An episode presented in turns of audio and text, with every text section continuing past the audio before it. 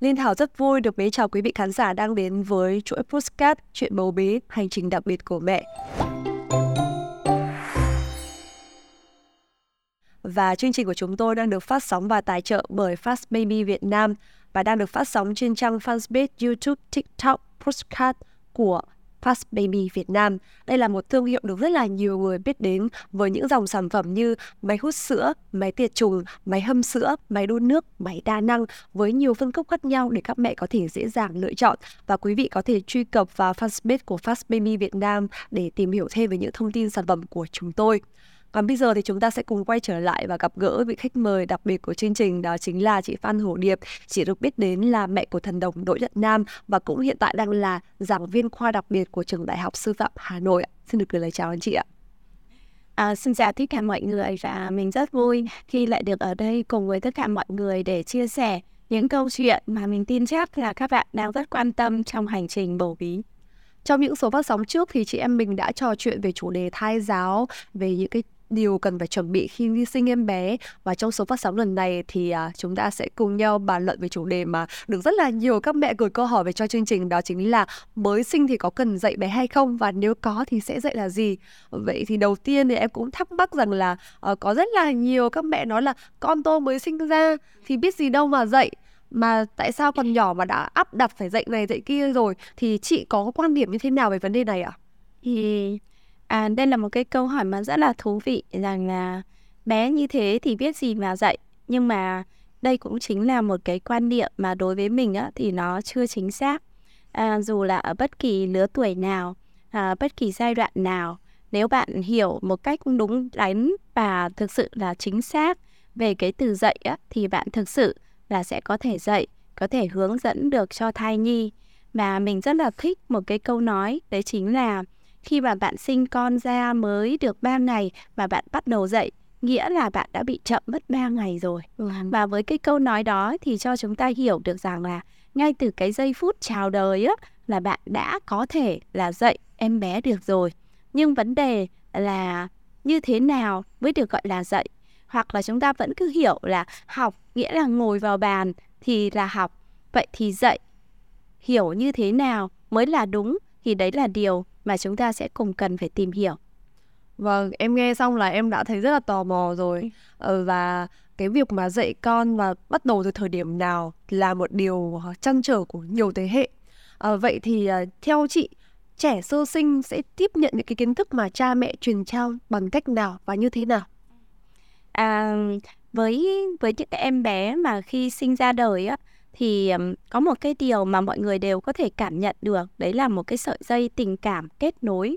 À, nếu ở trong quá trình thai giáo mà bạn làm điều này rồi á thì bạn sẽ nhận ra rất là rõ. Ví dụ em bé có thể nhận ra được tiếng của bố mẹ chẳng hạn nhận ra tiếng của cái người chăm sóc với mình một cách hết sức là chính xác.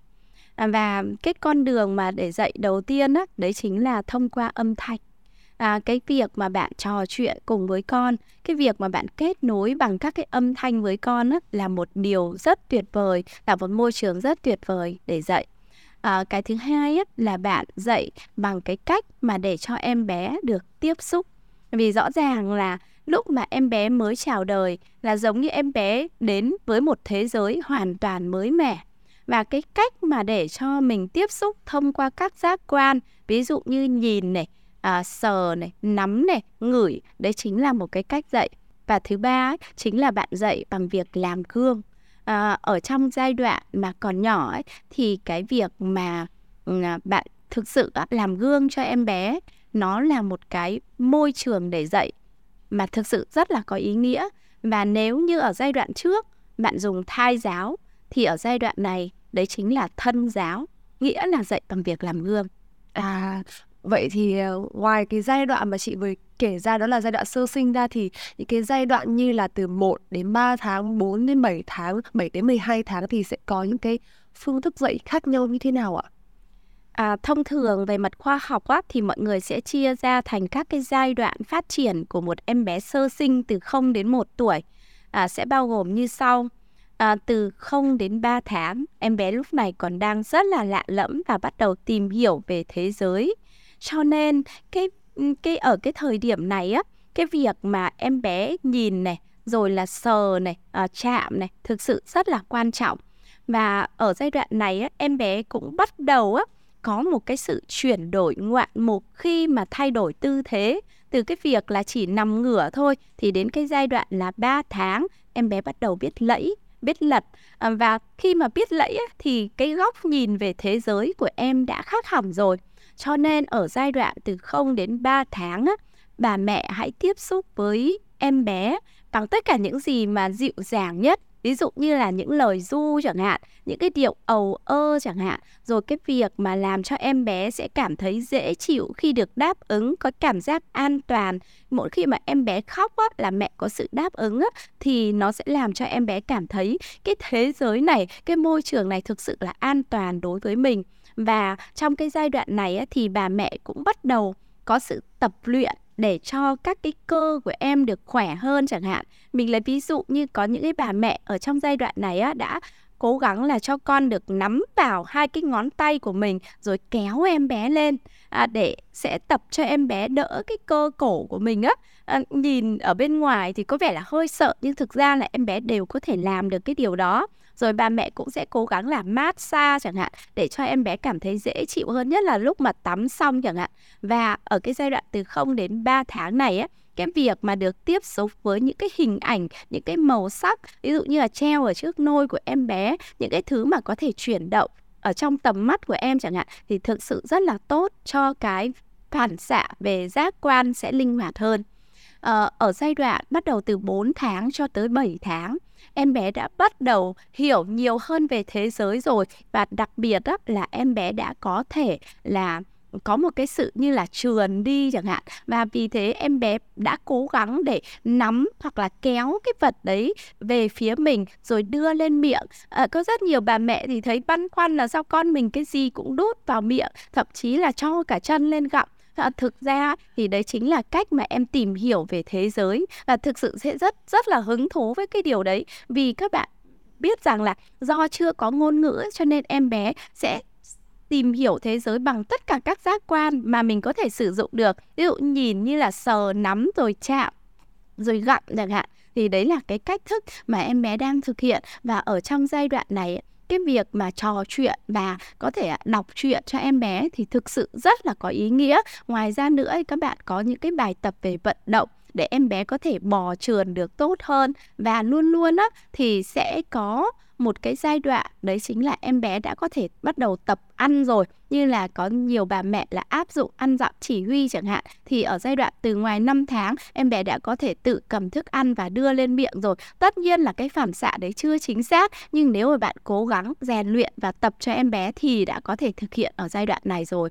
Giai đoạn sau từ 8 tháng cho tới 12 tháng, tức là đến khi mà em bé tròn một tuổi á thì là cái giai đoạn em bé đã biết bò rồi à, thậm chí có những bạn bắt đầu đứng tênh tênh ở trên mặt đất rồi. Và cái việc tìm hiểu của em bé thì nó đã diễn ra một cách mạnh mẽ và em bé thực sự mong muốn là cái nhu cầu của mình á được đáp ứng nhiều hơn. Cho nên có những cái bà mẹ thấy ở giai đoạn này con khóc nhiều lên à, vì em bé mong muốn là đòi hỏi nhiều hơn và cái nhu cầu của mình phải được đáp ứng.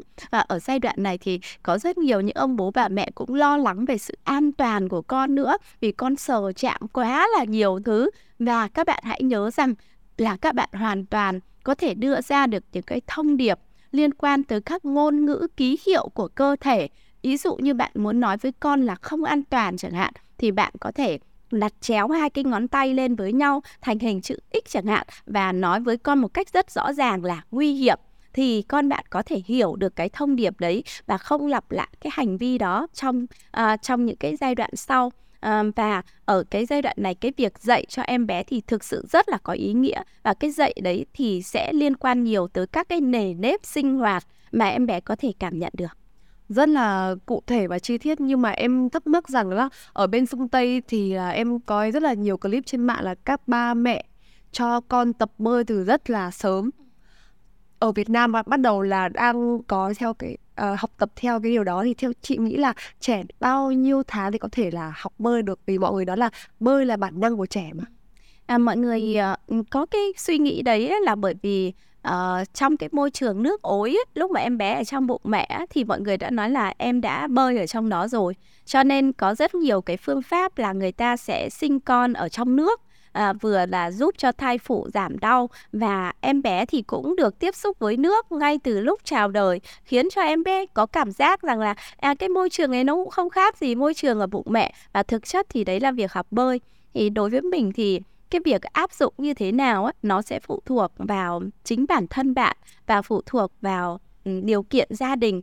Nếu mà bạn hoàn toàn có một cái môi trường mà an toàn đối với em bé ví dụ đảm bảo là à uh, an toàn cho mẹ này em bé này rồi nước có thể đủ ấm chẳng hạn. Rồi là bạn cũng sẵn sàng cho việc đó bạn đã được học tập những cái thao tác và kỹ năng cho việc đó thì ok bạn có thể áp dụng bất kỳ lúc nào. Nhưng mà cái môi trường của bạn nó không đảm bảo chẳng hạn thì mình nghĩ là bạn cứ chậm lại. À, rồi cứ từ từ vì em bé sẽ còn có rất nhiều những năm tháng ở phía trước để học hỏi và hoàn thiện các dần dần các cái kỹ năng cho mình.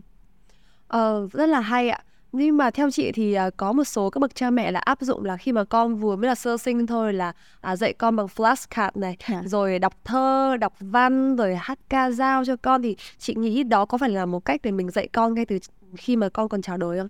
À, chính xác. Đấy chính là các cái hình thức mà các bà mẹ thì đang dạy. Ví dụ dạy bằng flashcard chẳng hạn. À, đọc thơ đọc đọc truyện cho con. Tuy nhiên á cái việc dạy này á, nó sẽ chỉ thực sự là có ý nghĩa khi là à, bạn làm á, nó phù hợp với đứa trẻ. À, mình lấy ví dụ như là với em bé mà trong khoảng từ 0 cho tới 6 tháng tuổi mà bạn bắt xem flashcard mà đến tận 5 phút chẳng hạn nó là quá dài đối với em nhỏ. À, và nó không cần thiết mà em bé cũng sẽ cảm thấy mệt mỏi và em cũng không tập trung nữa cho nên mẹ cũng sẽ dễ chán. À, cái thứ hai nữa ấy, cái việc đọc văn hoặc đọc thơ nếu mà bạn làm trong một cái sự áp lực chẳng hạn bạn sẽ rất là căng thẳng là à ngày hôm nay mình chưa đọc thơ cho con, hoặc là mình chưa kể chuyện cho con, rồi là mình cảm thấy áy náy, mình cảm thấy ân hận thì không nên là như thế. Hãy luôn luôn sẽ giữ một tâm thế chủ động nhưng mà lại tự do với việc đó. Phải và phải dựa trên chính cái đứa trẻ của mình. À, con có hào hứng không? Con có vui vẻ không? Con có hạnh phúc hay không? Và muốn đạt được cái hào hứng vui vẻ hạnh phúc đó thì bạn lại cũng phải tìm hiểu xem cái gì sẽ khiến cho con thích nhất cái gì khiến cho con hứng thú nhất. Và những cái điều đó thì chỉ có riêng bạn mới nắm giữ được bạn mới có thể hiểu được điều đó và điều chỉnh cho phù hợp nhất với em bé của bạn Thế thì còn bạn nam hồi nhỏ thì sao ạ? Chị đã áp dụng những cái phương pháp dạy như thế nào với bạn ngay từ khi chào đời ạ? À, với nam hạn thì mình có áp dụng cái tất cả những cái phương pháp về giáo dục sớm và cái giáo dục sớm cho nam thì nó sẽ bao gồm hầu hết các cái yếu tố như mọi người thường thấy ví dụ như mình có dùng thẻ flashcard à, tuy nhiên á thì tất cả những cái flashcard này là đều do mình tự làm. Ừ, tức là mình lên mạng này xong là tìm à, rồi sau đó mình tự in ra rồi làm chứ không có theo một cái bộ flashcard gì mà nó kiểu là quá là quy chuẩn cả. À, và cái thứ hai nữa ấy là hầu hết các cái câu chuyện và bài thơ mà mình dùng để áp dụng giáo dục sớm cho nam là do mình tự sáng tác và dựa trên chính cái nhịp sinh hoạt của nam hàng ngày ví dụ như là nam thì sẽ rất là thích uh, thức dậy vào buổi sáng cùng với một cái âm thanh là tiếng của tiếng sóng biển. À, là bởi vì lúc mà nam ừ, ở trong giấc ngủ á thì mình sẽ cho nam nghe cái âm thanh mà ở tiếng ồn trắng á. Nó giống như là cái tiếng mà tiếng nước ối á. và khi mà chuyển từ cái tiếng ồn trắng đấy sang cái tiếng sóng biển á thì nó nó không phải là một cái sự chuyển mà quá là dữ dội về mặt cao độ và trường độ và âm thanh. Nó nhẹ nhàng và vì thế cho nên là nam sẽ thức dậy thì mình sẽ sáng tác một cái bài thơ liên quan tới sóng biển rồi cái trò chơi liên quan tới sóng biển để đọc cho nam nghe vào cái khoảnh khắc và nam thức dậy. Thì um, tất cả những cái giáo dục sớm mà mình áp dụng cho nam á thì một là rất là linh hoạt và cái thứ hai là dựa trên chính cái sở thích và nhịp độ sinh học của nam còn lại thì nếu mà hỏi là đã áp dụng những cái những cái hình thức giáo dục sớm nào thì nó giống như tất cả những cái hình thức giáo dục sớm mà các bạn thường đọc thấy. Đó sẽ bao gồm liên quan tới cả giáo dục bằng à, các giác quan à, giáo dục bằng việc là à, cho con được tiếp xúc rồi giáo dục bằng các cái phần liên quan tới ngôn ngữ rồi giáo dục sớm liên quan tới khoa học vân vân. Vâng, kính thưa quý vị, vậy là những cái chia sẻ vừa rồi rất là thực tiễn đến từ chị Điệp à, cũng đã kết thúc cho số phát sóng số 4 của chúng ta ngày hôm nay. Rất cảm ơn quý vị đã quan tâm và theo dõi và kính chúc cho tất cả các ông bố bà mẹ trong hành trình mà nuôi dạy con của mình trở nên thuận lợi và dễ dàng hơn bao giờ hết. Và cũng xin được gửi lời cảm ơn tới nhãn hàng Fast Baby Việt Nam đã đồng hành và tài trợ cho chương trình của chúng tôi. Kính chúc quý vị có thật nhiều sức khỏe, hạnh phúc và thành công. Hẹn gặp lại quý vị trong số phát sóng tiếp theo và đừng quên là ấn subscribe, follow các fanpage và YouTube, TikTok, postcard của Fast Baby Việt Nam quý vị nhé. À, mình thực sự cũng rất là hạnh phúc khi được các bạn lắng nghe và được chia sẻ những cái kinh nghiệm bé nhỏ của mình trong hành trình nuôi dạy Nam. Và mình biết rằng là à, với các bà mẹ mà mang bầu hoặc là khi sinh con ra thì có rất nhiều những suy nghĩ bề bộn ở trong đầu. Và vì thế mình cũng hy vọng rằng với những cái phần chia sẻ như thế này nó sẽ giúp cho các bạn giải tỏa tâm lý trở nên bình an và hạnh phúc hơn trong quá trình làm mẹ à, xin chào và hẹn gặp lại các bạn trong những số sau nhé Fast Baby đồng hành cùng mọi nhà chăm con chuẩn chuyên gia.